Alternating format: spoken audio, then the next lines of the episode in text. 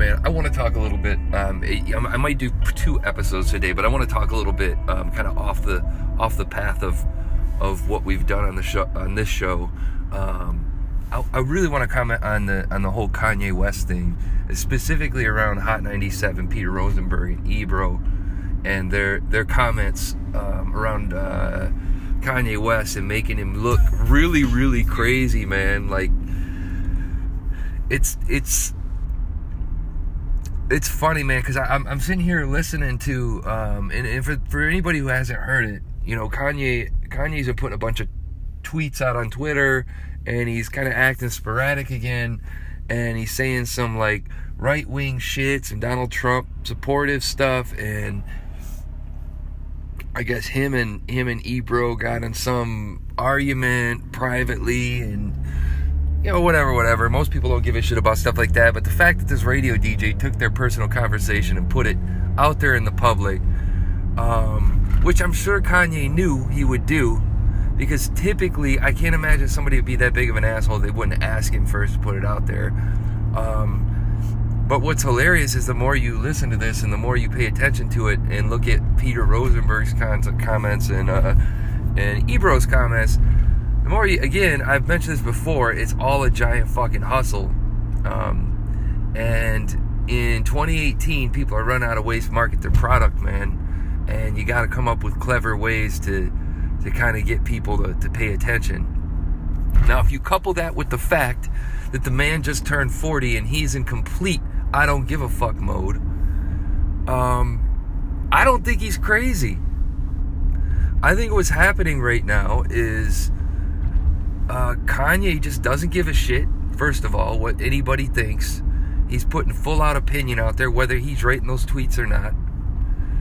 Um, but I, I think I think what's happening is he's going into full-on I don't give a fuck mode, and he's uh, firing up the engine, the marketing engine, and he's doing it in a different way to get people all riled up. And he recognizes, hey, there's a reason that the President of the United States is the President of the United States. It wasn't a vote hustle. It was the fact that he managed to pull majority. So what is he doing? Did he take a few notes from the guy and he's trying to pull the majority for his own use? Is that what he's doing?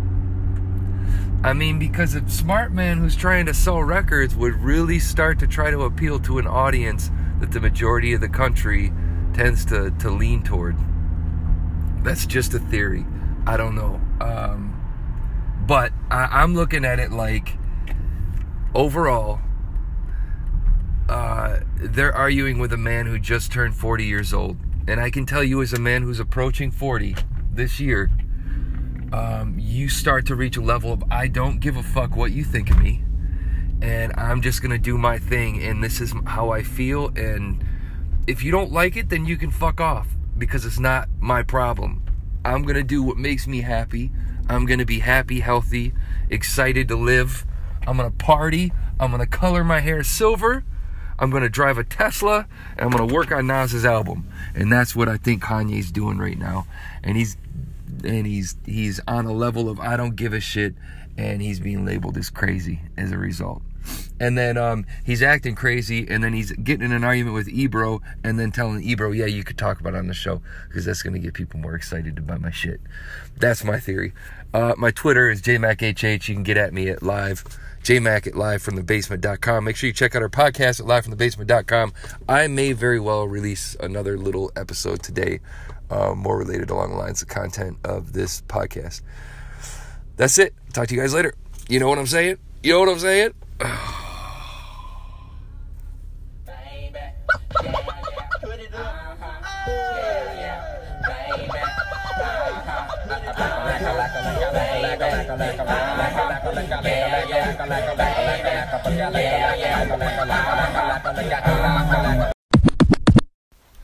Okay, so I've recorded uh, a couple of times trying to finish this episode this morning. I was going to go off on a on a rant about um um. Uh, Anchor making money off of people's uh, audio, and it was the an opposing viewpoint. We'll talk about that later. Right now, I'm gonna make some coffee, and I wanna I wanna talk about um, real quick, I made a comment to HipHopDX on Twitter, and I was pissed because they actually have been swinging so hard from J. Cole's nuts this week, the past two weeks, that it's getting really old and kind of obvious that they're either on the payroll or they are the biggest fucking fanboys I've ever seen in my life of, of this dude's new album. Now, my opinion of this person's album is irrelevant in this discussion, and quite honestly, I'm going to save that for an upcoming episode of the show. What's killing me right now is when I called them out on Twitter, straight up told them, hold on, I can fill up my water bottle. I told them straight up on Twitter that, you know, it's kind of obvious what's going on here, the, the suck-off fest, and they respond, my man, just because you didn't get the whole message doesn't mean you got to get reckless, or whatever the fuck they said, saying that I'm being reckless making comments like that. Now, that seems like a half-assed kind of response to, to the argument. If you go through HipHopDX's timeline, it's clear that they are on somebody's payroll for J. Cole's album. The suck-off fest is for real. Like, they are swinging from the bag, dudes. And, and like, I'm all for somebody having a great album and getting on and everybody getting behind it. But, yo, you're you're, you're pushing yourself as a, as a hip-hop news resource, and you're swinging from this dude like Fox swings from Trump.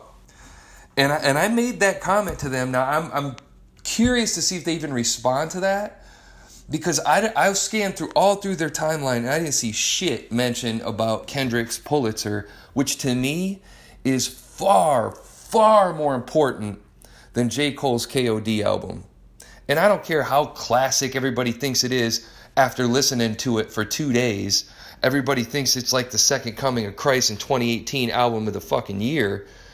Um... And even even if it's it is an amazing album, calling it a classic out of the gate, like the the I, I it drives me nuts to see this thing get labeled like this. But HipHopDX is on the nuts so hard that they have to be on the payroll. They have to be taking money from his camp. Um, looking at how hard they're doing this, so we'll see. Anyway, um, in my in my opinion, if you're going to be representing some some sort of news or a a news or organization of any sort, it's your responsibility to to be a little bit fair, man. Like, goddamn, like change up the editorial staff. Like, get a couple old people and a couple young people. Something. It's crazy. Anyway, we will be reviewing J. Cole's album. I know it's a it's a big deal, so we will be reviewing that on an upcoming episode of the show. We'll see what happens. Um, and, um, and I think that's it for now. Uh, you can get at me on Twitter, J Mac H H. Uh, you can follow me there and see if HipHopDX even responds. I doubt they do because I called them on their bullshit. And if they do, it's going to be a half-ass response. Uh, you can email me at J Mac at Live From The Basement. Also, if you have indie hip-hop friends, friends that are rappers, artists that you think are dope, that need to get on, please email us at music at live from the basement dot com. There goes my water bottle. And uh, and that's it, man. We'll talk to y'all soon.